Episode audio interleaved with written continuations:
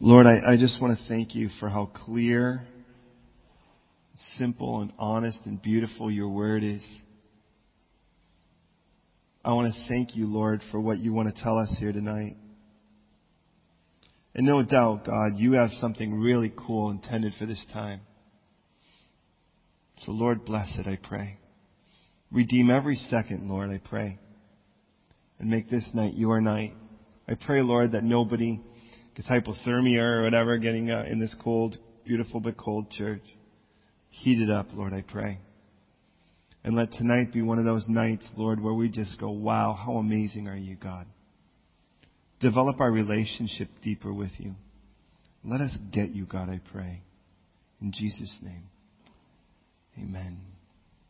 I would say tonight is that would any please don't just assume what I say is true. Search the scriptures. Let the Bible always be your final say.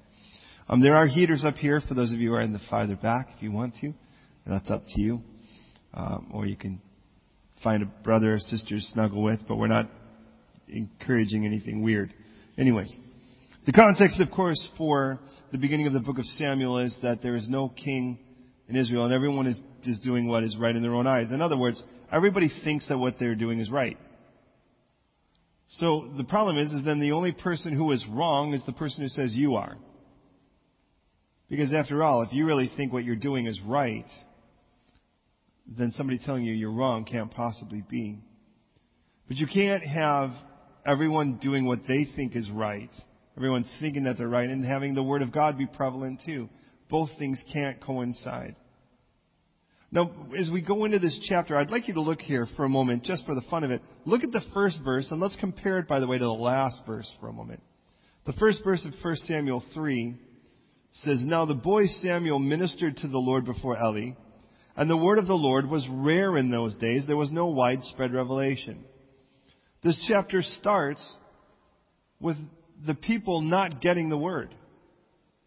Look at the last verse of the chapter, verse 21, when it says, Then the Lord appeared again in Shiloh, for the Lord revealed himself to Samuel in Shiloh by the word of the Lord. Somewhere in between, there wasn't a widespread proclaiming of the word or hearing of the word. And this last verse where the Lord finally appears again, that the Lord reveals himself to Samuel. Now, please understand something. If we're really going to be kind of careless with words like appeared and such, we don't have an, that word being used in regards to God until this chapter. The last time we saw that, to be honest, was in the last chapter of Deuteronomy which means all of the time we've been in the promised land, we haven't seen this kind of, uh, this kind of event. And here we're going to see something magnificent. But for us, it's going to be more than just kind of getting information, of course. In this, Samuel is going to get called. He is going to be called into ministry. And I'd like to challenge you to say that I genuinely believe every Christian, that includes you, is called into full-time ministry. Now that doesn't mean you'll all be drawing your paycheck from the church. We don't even do that. But it does mean that God has not called you to separate that which seems to be divine and that which seems to be ordinary. That which seems to be secular and that which seems to be sacred. God intends for your whole life to be ministry. But there are times where what happens is God makes clear that He has a specific calling on your life. Now understand the household that Samuel is in as we begin our chapter. He's in a household of an old man who by the next chapter, I shouldn't spoil too much, is going to be 98 years old. He's losing his sight. And it's in the house of two boys, Puncher and Serpent Mouth, who are doing horribly sexual things at the, at the gate of the tabernacle and are bullying people around for their food. That's the environment. That's not just the environment. That's the household that Samuel's dropped in as a toddler. And note, by the way, when we get into this chapter, what we're going to have in chapter 3 is we really have Samuel introduced and a lot of hoopla about his childhood, his, his toddlership, his babyhood, if you will. And then we have one sort of, if you will, significant event when he's roughly 12. That's our event here. And then really after that, it's kind of like a man. after that. We'll see that by the next time we see him sort of step onto the scene. That's kind of key because we kind of see the same thing with Jesus, of course. And that is kind of fun to see that play out here.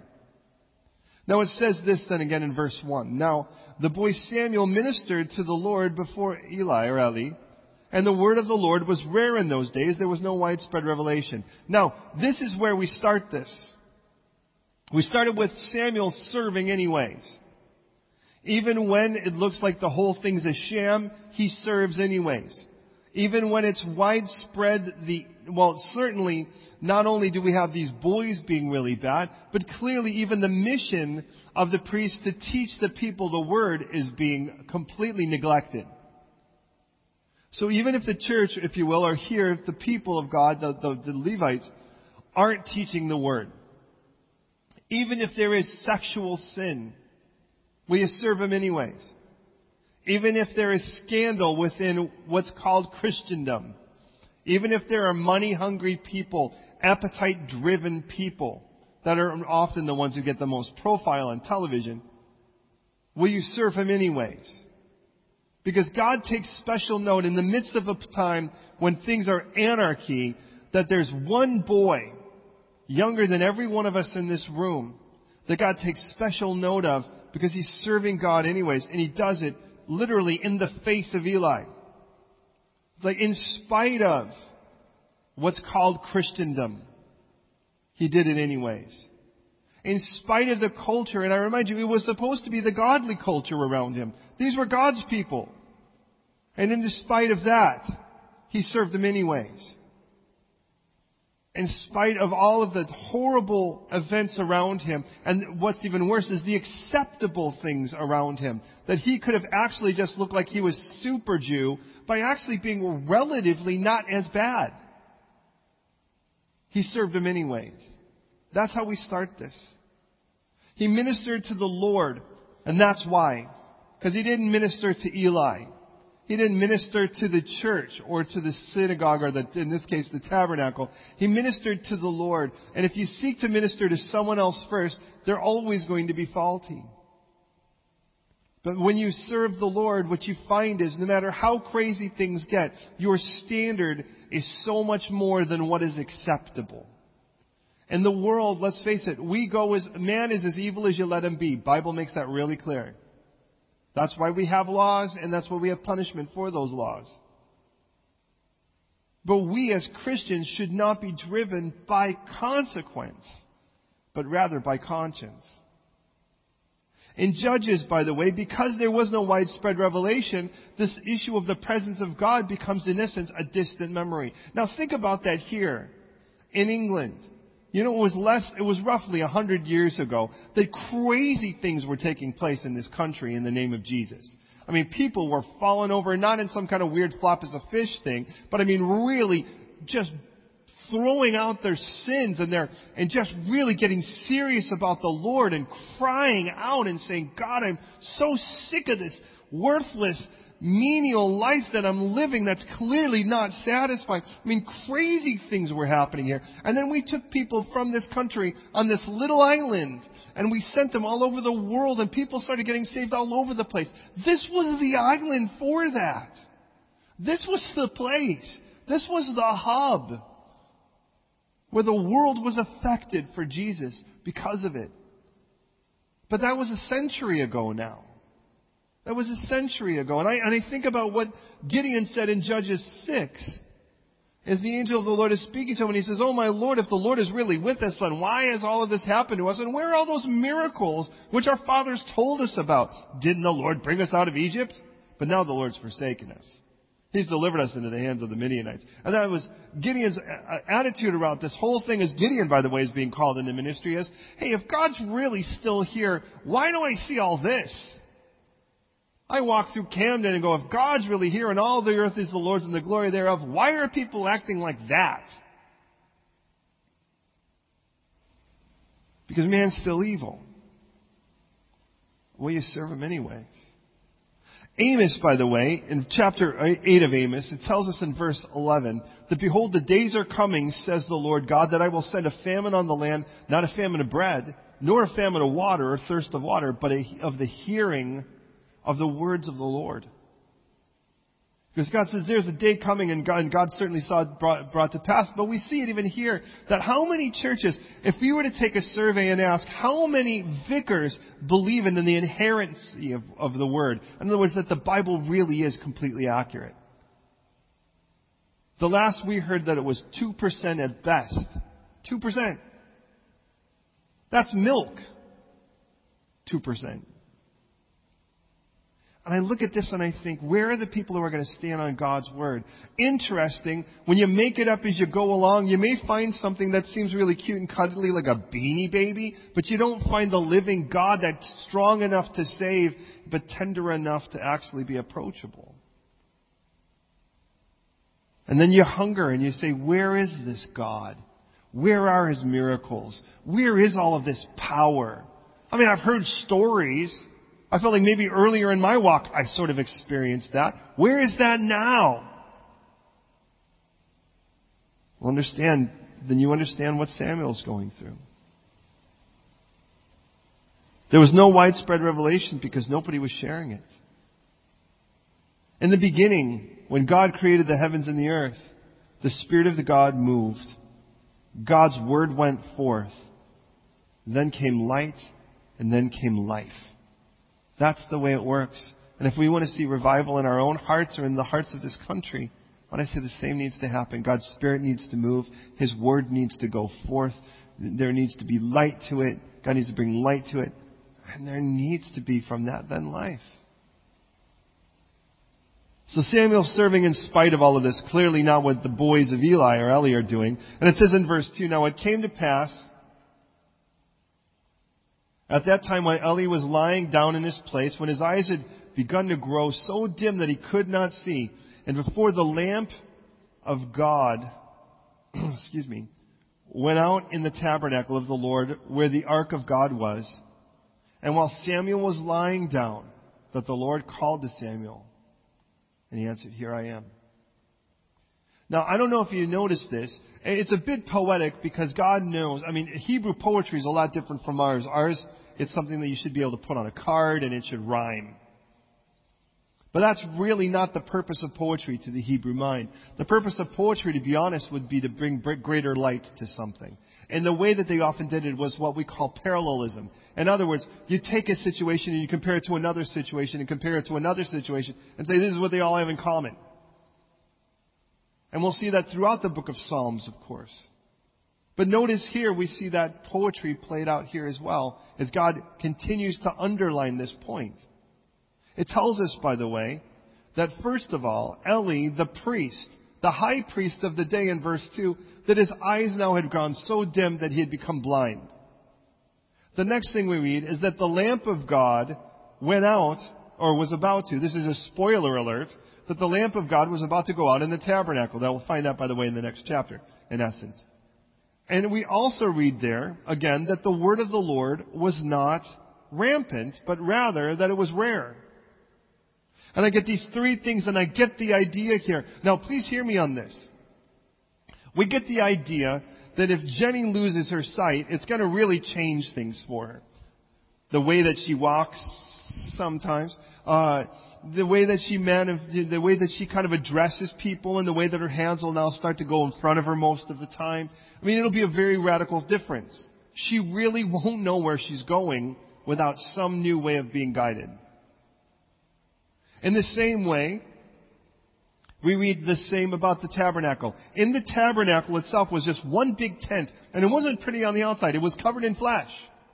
No animal flesh, but just the same. But the inside was so beautiful. And of course, this is going to prepare us for Jesus. But in it, as you walked into this, this room that was called the holy place, and I'll come from your perspective, if we come in here, there are three pieces of furniture, and just three, and then this big veil, and then behind the veil was the ark of the presence of God. So we knew that if we, the closer we get there, the closer we're going to get to really being intimate with God. And these three items, by the way, in front of us was this altar called the altar of incense. Uh, now, the idea of it was is that incense was to be a type of prayer, and as it was lit, the idea was is the way that it remember, remember we're in a tent, as it rose and filled the entire roof of this tent, ultimately would start to come down, and, and you didn't just kind of light something and run out. You were there long enough until it came, until the smoke of that tabernacle and the smoke of that incense came all the way down and saturated your clothing. So when you left this place as a priest, when you left this time of incense, and by the way, we know people like, for instance, Zechariah, John the Baptist's dad, JB. He was one who came in to burn incense, if you remember. And it's like, if, if you have done it right, you'd come out and people would smell it on you. You'd be like, you've been praying, haven't you? I mean, and can imagine the difference because you'd have this beautiful smell, and this smell, by the way, and I love the fact God invented smell, and there's such things associated with it. We can remember memories are pulled out of smell, and reminiscence, emotions can be pulled out of smell. Well, this particular incense here in the center, this incense couldn't be used for anything else. If you even tried to make it, you could be killed for it. This was a very unique smell, and this unique smell, you'd come out and it was like, it was beautiful and it was rich, and you kind of stepped out, and people are like, wow, you've been praying. And I wonder what would be like if we had a prayer life like that. I mean, not just kind of came in and tossed out a little something, but I mean, I was like, I'm not going to leave this place until that's, until the prayer of my devotion, till the, the smoke and the incense that fills that comes back down and saturates me. So when I walk out, people go, wow, you're different, aren't you? But that was just one of the items. To the right was the table of showbread. And The table of showbread, once a week was the idea, was that they laid 12 loaves on there, reminding us that God always provides. It was God's job to provide. But this, this tent had no windows, had one entrance that was always to be closed unless you were coming or going. And as it were the case, this thing would be pitch black if it wasn't for the item on the left, and that is the menorah or the lampstand. And what God tells us in the book of Exodus when He wants the thing made is that it was never to go out. And the reason was fundamental because if the light went out of the tabernacle, if the light went out of the, of the lampstand, you could never see to go farther. I mean, once you got in the door, you'd have to crawl around and hope you didn't bump into something. And the idea is that one light was sufficient. It was all that was needed. That one light was enough to get you from the entrance to the intimacy. That was the point. And when that lamp would go out, there was no way to get there. And I get it. Now look at, on one side you've got Eli who's gone blind, or he's going blind, and now he doesn't even know how, where he's going. On the other side of it, you've got the lamp in the tabernacle that's, that will be put out because uh, ultimately what will happen, and we'll get there next, next chapter, but what will happen is, is that when it goes out, it's like people won't even know either, and again, they don't know where they're going, and then what we have is that the word was not widespread because the word, according to Psalm 119, is a lamp unto our feet and a light unto our path. Because everyone did what was right in their own eyes. Oddly enough, doing what was right in their own eyes blinded them, took the lamp out, and gave them the place where they didn't even know what in the world they were doing or where they were going. And the sad part is we expect that in the world. I expect it in the world. I expect people to give me the craziest answers when I talk to them about Jesus. I expect that. What grieves me is how many times I hear it in the church. Now, not ours specifically, but when you hear it from Christians and they're just making stuff up. Now look at, because somewhere down the line we just don't want to look stupid so we think we should have an answer, but a wrong answer is a worse answer than no answer. And here, God sets us up with this idea that this beautiful parallel, sad as it is, is that these were really dark times. They were dark times because it's the word that, you know, I remember when I first opened up the scripture and how that transformed me. And all of a sudden I saw things like I never saw them before. Yesterday, I went and had my eyes looked at. Now, that's sort of required. They kind of threatened to cut my eyeballs out if I didn't kind of thing. And so I, you know, I go, all right, I'll go. And, you know, now it's like all electronic. I mean, the last, I, mean, I remember, I'm old enough to remember when it was just kind of like these little glass things they stuck on your face and then they put other little things and it looked like something that I should be finding buried treasure from, you know, I don't know, like, you know, that's written on the back of the Constitution or something. But, but it's like, now it's like this thing's like, it comes over and it's like click, click, click, click, click, click, click, click, click, click, click. And it's like, and then they're like, what can you read? And I'm like, nothing. And they're like, oh, oops, okay, wrong one. And then they put in the right prescription. But it was interesting to me. It's like, that's how I saw the world. But when you don't know better, it's just the world. It's just the way it is. Things, oh, everything's fuzzy. And then all of a sudden, God does this beautiful spiritual laser surgery on your in, the inside of your eyes. And then you're like, oh my goodness, I see things like, I, I, see things in a way I've never seen them. And we've seen these videos, I don't know if you've seen them lately, they've developed these glasses for people who are colorblind. And they start to cry. So they've never seen colors, and they hear other people speaking about them, but they just can't see them. And all of a sudden they put on these glasses, and everything seems so different. God says, This is how it starts. Now, here's the good news. I've already given you the end as a spoiler, so you know that's not how it's going to end. What's interesting is how we have to get there. So, it's nighttime. It's nighttime, and what we'll read is fat old Ellie is taking a nap while he's going to sleep for night. And so is Samuel. Samuel's found his place to lay down. And it says in verse 4 then that the Lord called to Samuel and he answered him. God has now come calling. And I wonder if there is ever a time where we're quiet enough to hear him. You know, we get ourselves clogged. It's like we're afraid of silence. It's like audible darkness. You know, kids when they're young, they're afraid of the dark. And I think somewhere down the line, we get to this place where we're like afraid of the, of the audio darkness. You know, these days I find myself for whatever reason, maybe because things get so crazy around me sometimes, that I find I put in my headphones, and uh, but I don't turn anything on. And I find myself doing it a lot these days.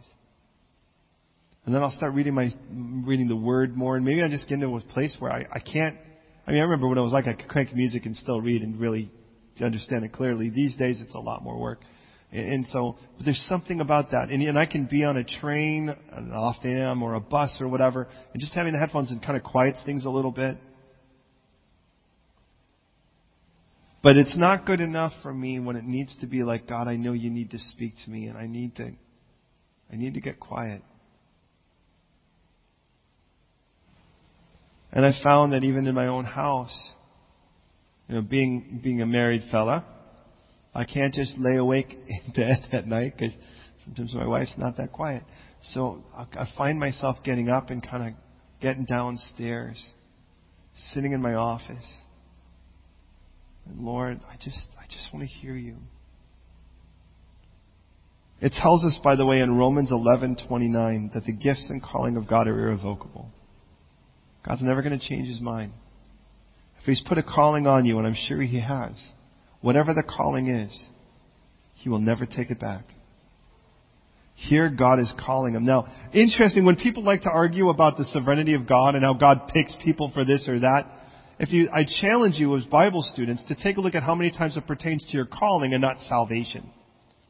I didn't choose to become a pastor. That was God's choice. I'm thankful. I'm very, very thankful. I've never for a second regretted it. Never for a second.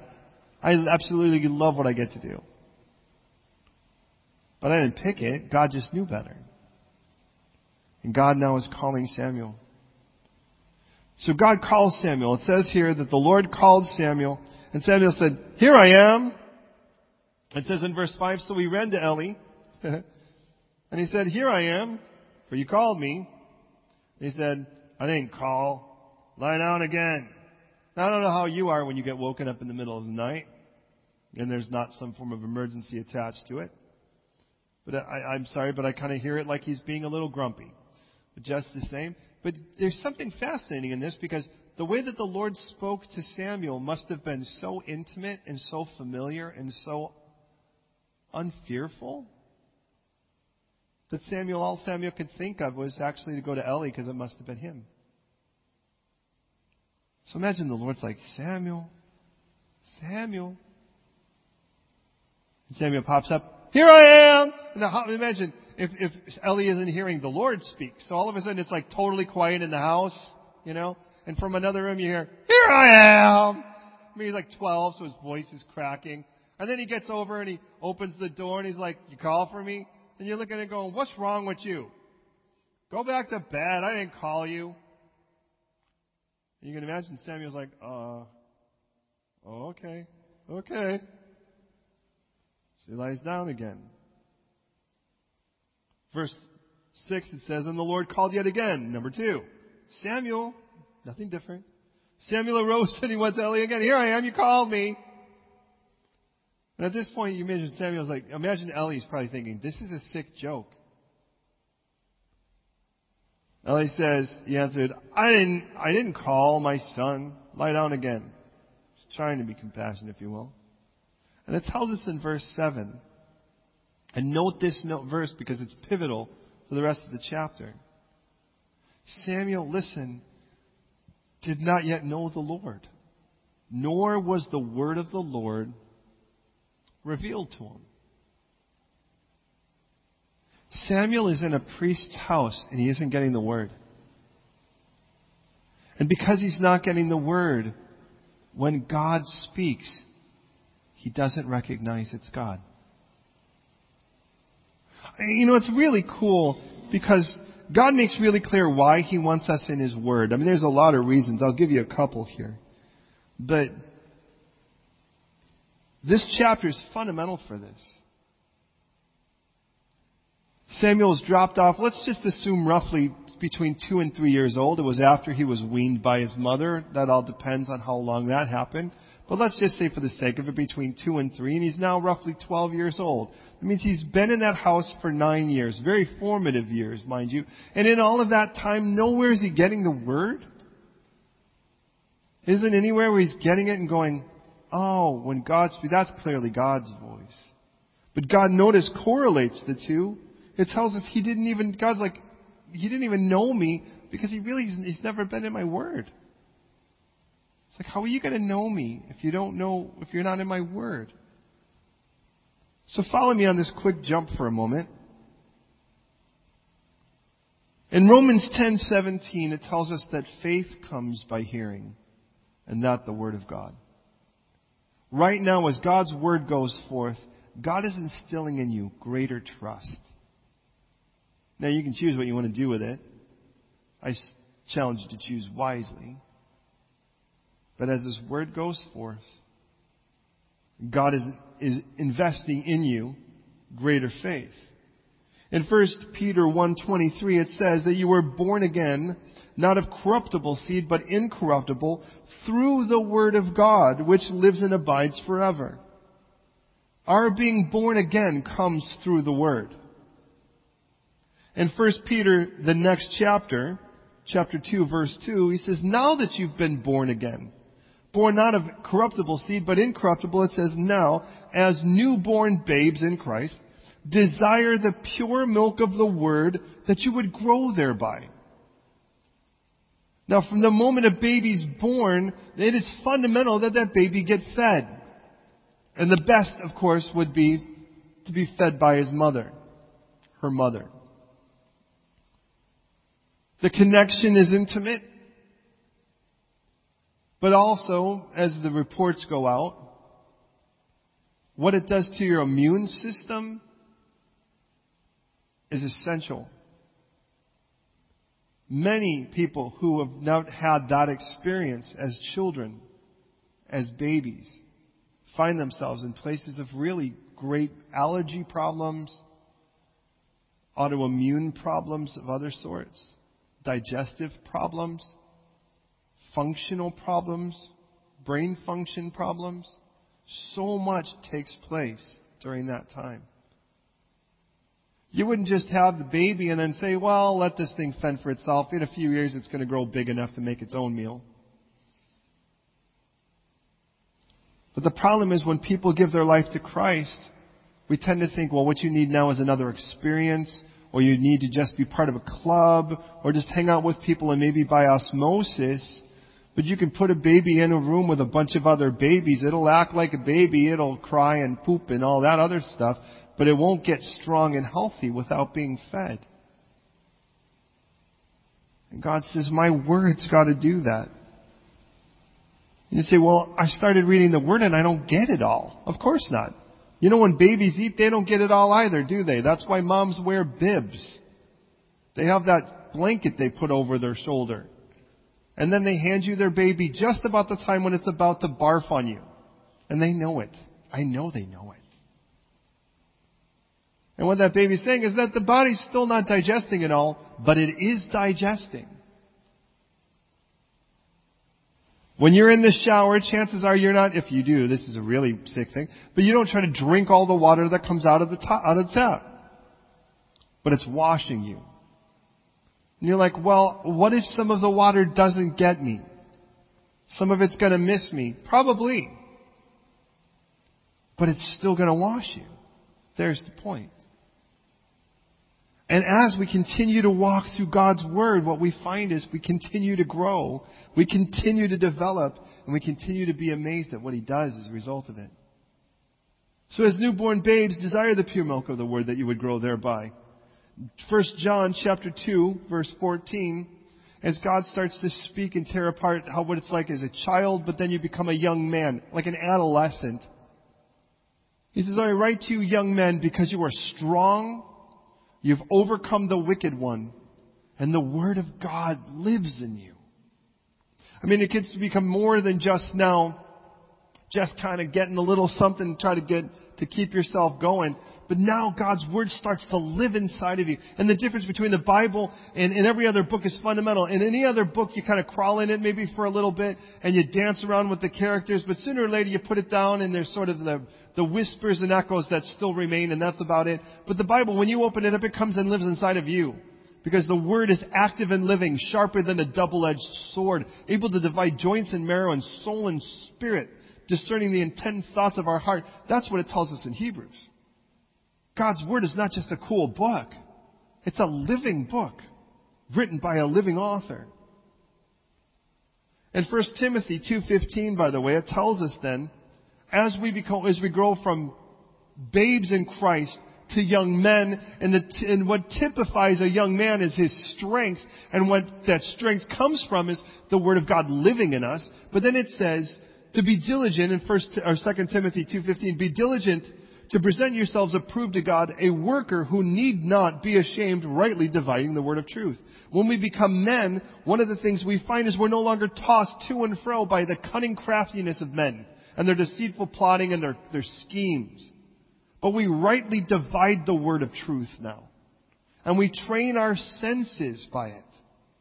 So that we know this is true and I'm going to be governed by this. It's such a big deal that by two chapters later, when Paul is about to kick off the scene and he tells Timothy, he says in 2 Timothy 4, he says this in verse 4 2, he says, Timothy, preach the word. He doesn't just say teach it. Teach it means inform people. Preaching means do it in such a way that they're brought to make choices as a result of it. It tells us, by the way, in Isaiah 40 verse 8 that God's word will endure forever. In Isaiah 50 verses 10 and 11 it says as the snow falls down to the ground and doesn't rise up again without watering the ground it lands on, causing the ground to bud and to flourish, so it would ultimately bring seed to the sower and bread to the one who eats. God says that's just like my word. There's the parallel. He says, my word never returns back to me empty. When the snow falls, it never returns back empty.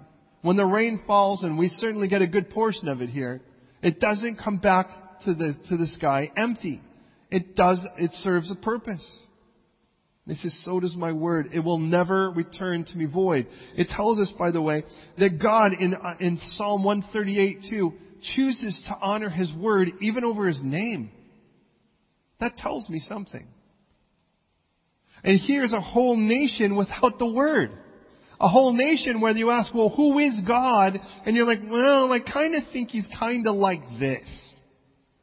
He's kind of like something between, I don't know, a, like kind of a Build-A-Bear and Jimmy Kimmel. Or, you know, he's kind of somewhere between, I don't know, on a good day, he's probably like, I don't know, somebody like maybe Harry or Prince Harry, and on a bad day he's like Trump. I mean, people come up with whatever ideas they come up with, but it's always when you kind of see their head, their head kind of tilt back, their eyes kind of roll back, and they're accessing the creative parts of their skull, you know, and they're kind of like, well, I think God is kind of like a caterpillar, and it's like, well, I'm really curious to see how you work this one out. But the sad part about this, and please hear me, because he was not in the Word. Now, in this case, God's not faulting him for it. If he was faulting anyone, it certainly would be Eli, because that's whose household he's in. But it's like, because of that, when God speaks, he doesn't even know it's God. He, of course, just assumes it's Eli because it's the one man that he's comfortable with, that he's intimate with in no weird way, that he has some form of relationship with. So clearly, when God comes here, though his voice could splinter the cedars of Lebanon, I mean, what's clear is God speaks in such a way that was unintimidating and unfrightening to a boy. I'm very thankful for that. And he will speak in a still small whisper if we're willing to listen. So Samuel got up a third time because God spoke, but he didn't know it was the Lord. He thought it was Eli. And imagine how confusing this would be for Samuel. God's constantly trying to speak to him, and Eli keeps getting up and talking to, Samuel keeps going up and talking to Eli, and Eli's like, will you go to bed by now, or what's the deal? Is there, what did you eat last night? What did you watch? Three different times he's kind of come in and he's like, hey, you called me, right? And he's like, you did call me, right? And then the third time he's like, so, what's up? Are you calling me? Finally, it seems like Eli's kind of catching on here. And it says then, Eli perceived that the Lord had called the boy. Therefore Eli said to Samuel, Go lie down. This is our fourth time. Fourth time's a charm. It shall be that if he calls you, you must say, Speak, Lord, for your servant hears. And that's so much more than just talk to me. When we, because we learn how to pray from usually Christian culture, we tend to learn to be sort of like a drive-through thing. As, as long as we can get out all of our needs we've kind of done a good prayer. But imagine any friend of yours that the only time they talk is when they talk at you and they tell you what they need and then they're gone. What kind of friend would that be? So when when Eli's kind of here, he's like, hey, you know, it sounds like God's going to say something. It sounds like God's trying to get your attention. But I, because you're kind of not as familiar in the Word, what's clear is you don't even realize it. Well, I think what you should do is make sure that you tell God that when you do speak, please do speak, but I would, I'm willing to obey. That's the point. So, here's the beauty in it, verse 10. Samuel went down and laid in his place. Now the Lord came and stood and called as the other time, as at other times. Now wait a minute, wait a minute, wait a minute. This wasn't just God kind of piercing the silence with a voice. The Lord came and stood in his room. Now God doesn't have to do that. God could have come as a turtle. God could have come as a blob. He could have come kind of like Big Hero 6, whatever that guy's cool thing's name is. But he, but he, Baymax. But, but he didn't. And God dwells in an approachable light. Jesus dwells in an approachable light. God could have come in there and blown the doors off of the whole place by his light alone, but he didn't. Somehow he got in there in such a way that he didn't want to scare the boy. But imagine, three different times, he's kind of like, Samuel, Samuel. And Samuel gets up and he walks out of the room. And you can see God just going, I'll wait. He comes back down and he lays back down. Oh, that was weird. It's like, hey, and he gets up, oh, he called me! And he walks back over. And imagine here's God watching this whole thing, and we're walking right past him. And this is what happens, by the way, when we're not at the place where it's like, God, you know what, I, I really want you to speak to me because I really want to follow you. I want to know you. I want to follow you. I want to obey you. And in here, God, I mean, God, God shows up again, and it's the fourth time. Now, it's not saying he's a little primed. He's got a little, he's got a script. So the Lord's like, Samuel, Samuel. Samuel answers, Would you freak out if you were Samuel at this moment? In all of Samuel's time, what does he know about the Lord? Well, he's probably been told this story by his mother when he was still being weaned. Sammy, you're a miracle baby. I prayed, and God gave me you. And I'm going to give you to the Lord for the rest of your life.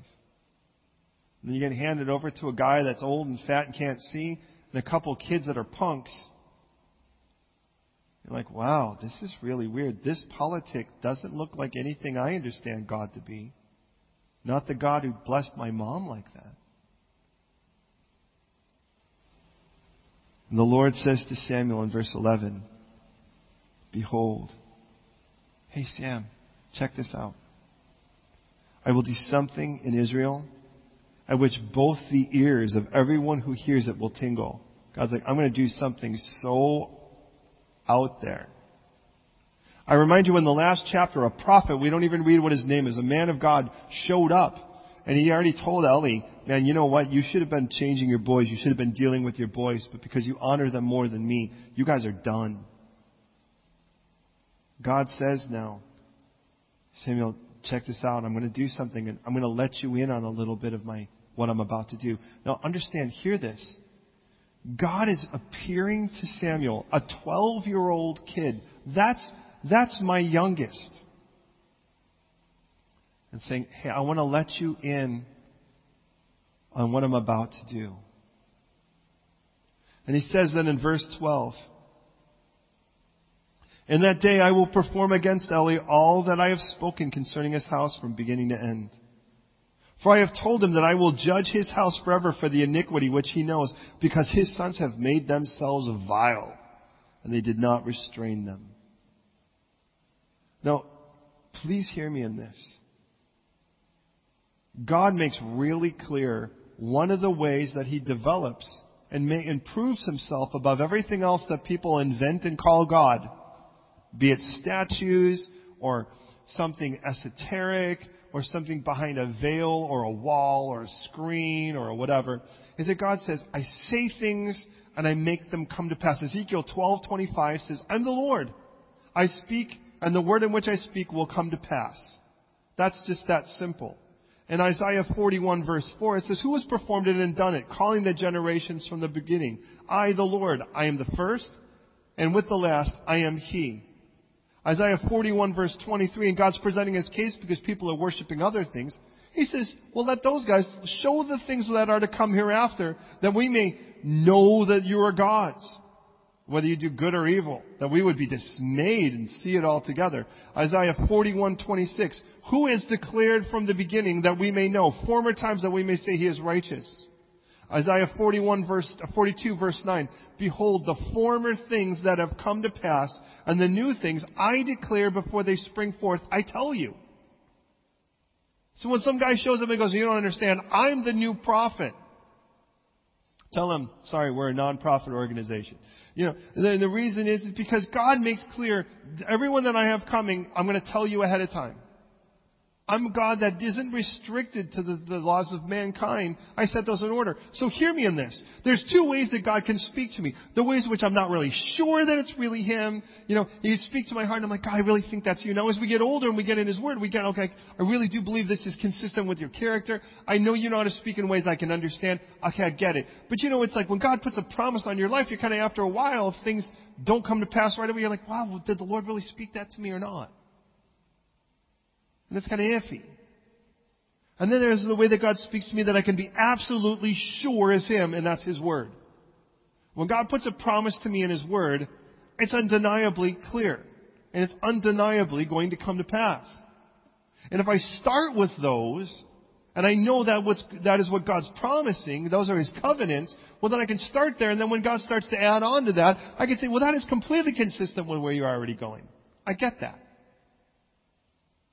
So he's like, look at, you know what I'm going to do, Sammy? I'm going to fulfill my vows just like I promised.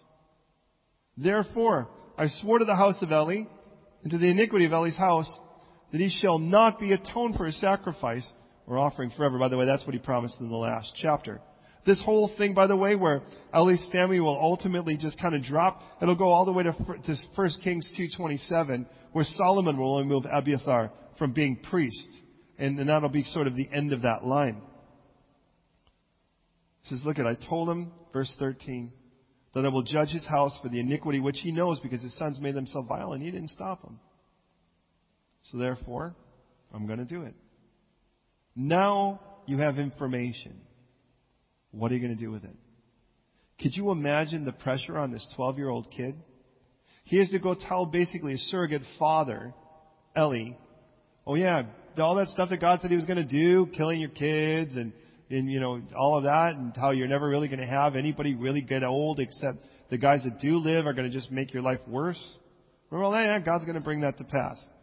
But it says Samuel laid down until morning and he opened the doors of the house of the Lord, which tells me, by the way, this is one thing, and I see how beautiful this is. God's got, this is a guy who's opening the doors so that people, so that people could come in and worship.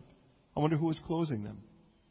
Samuel was afraid to tell Eli the vision, wouldn't you be? And Eli calls Samuel and he says, Samuel, my son, and he answers, here I am. Now notice, Eli's call is intimate, my son. Samuel's response is the same he said all the times that, that the, the Lord spoke to him. Yeah, here I am. Samuel, my son. Verse 17, he said, What is the word that the Lord spoke to you? Please don't hide it from me. God do so to you and more also if you hide anything from me of all the things that he said to you. Do you kind of get the idea that he has a hunch that it's going to be bad? He's like, look it, whatever God said he was going to do, if you don't tell me, it's going to happen to you, buddy. And then I get the idea, well, if it was sort of like God wants to bless you with a lot of things, I think at that point I wouldn't want to tell him because then it could happen to me. But, eh, but in this, obviously, he kind of has a hunch it's going to be bad. So it says, now you're at that place. Now put yourself in his shoes. Let's say you're 12 year old. You're 12 years old. Do you do it? Do you, do you, do you tell him? I found we're in, definitely in a culture, man, we just don't want to tell people what they, what we need to tell them. We'll happily hear them, and they'll think we're their best friend. But we won't tell them what they need to hear. Interesting because there have been several cases where I've watched people not tell a person what they should, but then behind closed doors rant and rave about it to people that have no purpose hearing it. And it's so sad. Where are the people that will actually stand up and say, hold on, before you go any farther, that's just flat out wrong and you need to, you need to shut that down before you get any farther with it. Because unfortunately, you've probably heard the term silence is complicity. When we're silent, we become an accomplice to the problem if we're not really willing to stand out. But let's face it, how many of us in this room really are confrontational? And this kid, he's there now. God's told him, hey, look, I'm going to do something and I'm letting you know ahead of time, Sammy. Why is he letting him know? Because ultimately Samuel's the one who's going to have to step into place much like David to Saul. But I remind you, this ends on a really positive note. What does it take for God to start appearing again? What it takes is the backbone, to be honest. To hear God's word and do it. Verse 18, then Samuel told him everything. And he hid nothing from him. Eli's response, it's the Lord. Let him do what seems good to him. God had already promised it in the last chapter. Now he's confirming it. And all of a sudden everything starts to change. See, there were those that could have been reading the word, but nobody was sharing it. There were those who could have been hearing, but they weren't going to share it. The word was not widespread at all, but it was rare. When was the last time you sat and talked about the Word of God with anyone? When was the last time I did? You put a bunch of Christians in public, how would we know? How would we be any different from what's around us? What would they see? Would they see because we're just nice? You know, what drew me to Calvary Chapel initially was how driven they were to the Word. We now and how quick it was on people's lips. I don't see it a lot now, but then I don't, I'm not around environments where I could.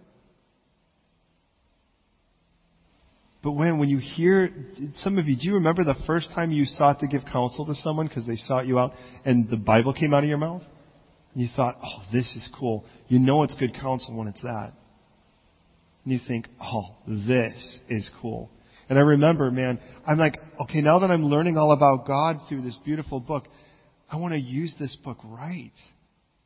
I want to be able to take this this book. And it's not like I'm making an idol out of the book. It's still God is the one who wrote it, and I'm still, the whole point is that He's the end I'm seeking. And in this, like, God, I want to know you better, and, and I want to know me better, and I want to know my call better, and, and I want to be more equipped, and I want to be more right and ready for the things you call me to in this. And I want to be able to, when someone comes with a need, I want to be able to offer them the right answer. I want to be able to really help. And sometimes the, the hardest medicine is when you just got to tell someone the truth.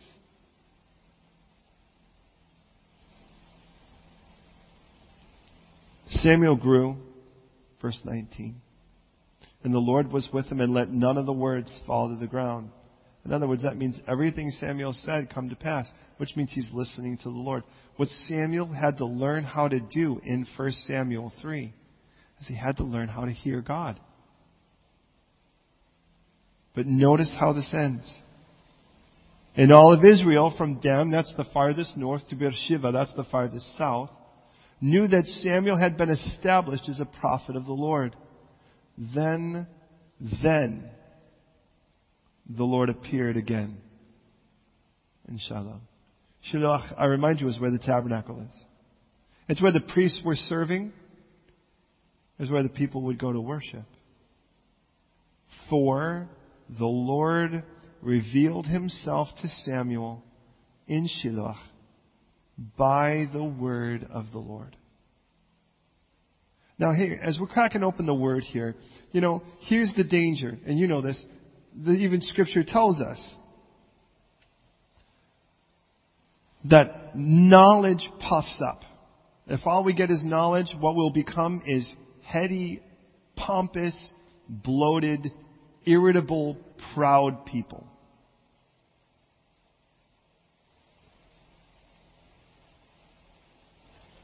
But love edifies.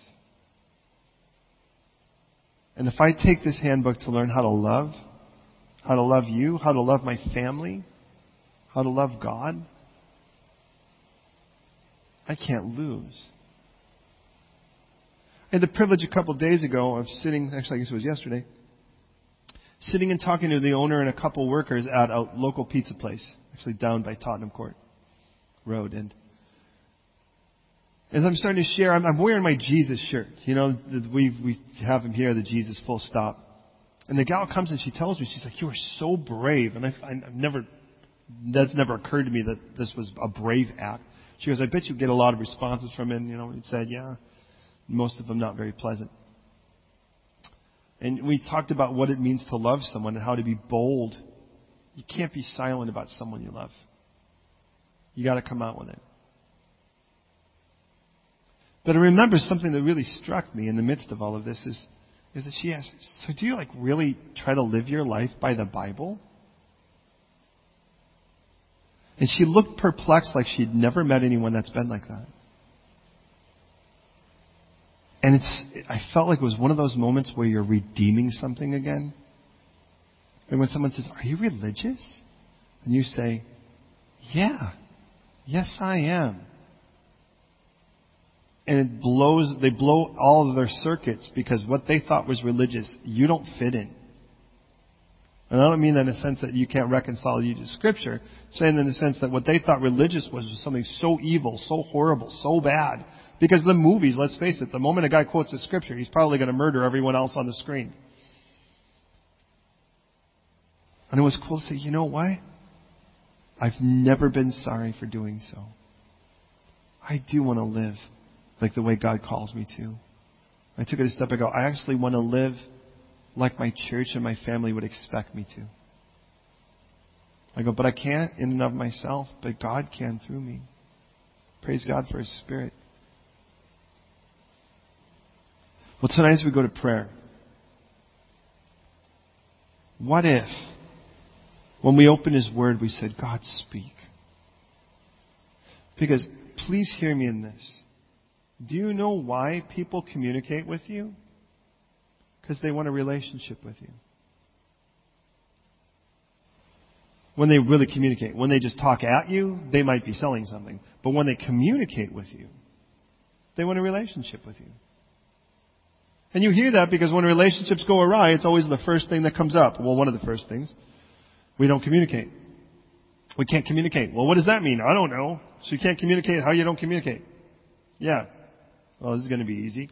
That's kind of like, where does it hurt? I don't know. Just hurts. That's going to be a little harder to get at. Because we know that our relationship suffers if we can't communicate.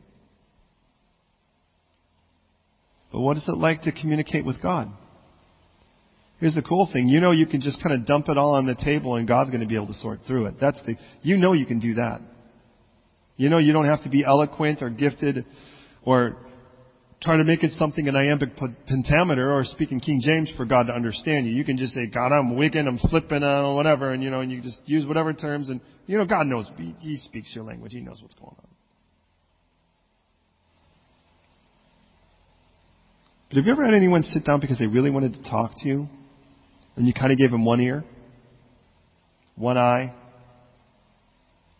and you, you know, you, or you start sharing with talking to someone, and it's really something, and you want to get, you, know, there's something behind the roll up here that's going to be intimate, and then they like start texting, and you're like, okay, we're done. That ain't going to happen now. And I don't say that because God ever does that to us. I say that because I do it to Him. It's like, God, I really want you to speak deep and beautiful things and but then I don't even give him the time to speak. I find myself these days going to places like Greenwich a lot.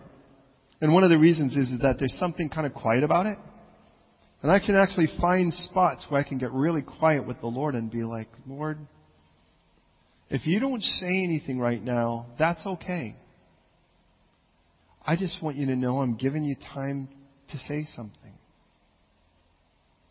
Because if you don't schedule a lot of time for something like that, chances are you won't be ready to hear it when he wants to speak. And I've learned that from being married. If I were awake really late at night, no talk would happen. But the moment I start falling asleep, something strange happens to my wife, and she's like, "Zing! Now it's time." And I'm like, "Oh." And I want to hear, but the Sandman's like beating me in the face. Oh, and I'm like, "Yeah," and I'm like kind of doing this, and every chance she she's not looking, I'm pinching myself or something because this is important. And often that's because I'm not actually setting aside the time that I need to hear when it actually could be. When I could be awake and ready. But for the Lord, does He have to wake me up in the middle of the night for that? Well, what do you think He would tell me? I'm confident He'd tell me that He loves me. How about you? And that He's glad I'm His. Well, what if He had something that He was saying that wasn't right? Well, then it's a good thing I'm hearing Him. Because if He's going to make the change, I want to be able to be thankful for it. The only time I really don't want to hear God is when I know I'm walking in rebellion. Because I know what He's going to say and I don't want to hear it. But that should never be my heart. Oh, that God would slay that in all of us. In past times and in various ways, God has spoken to us through the prophets. But in these days, He's spoken to us. In these last days, He's spoken to us through His Son. The greatest statement that God has and will ever make has been made on the cross. Where God's like, I couldn't love you more than this. There's no love greater than this. And when you want to know if I love you, look to this. Where my son died on the cross to pay for your sins when you hated him. When you mocked him, you pointed and laughed. And he rose again and says, Now I want a relationship with you. Let me talk to you. And as we say yes and we walk with Him tonight, even, may God speak to us tonight. I mean, I expect when we open the Word for God to speak to us. I expect Him to speak to me. I've never been disappointed. But I want Him to speak to me at all points. I don't want to ever stop the conversation. And I want that for you too. Would you pray for me?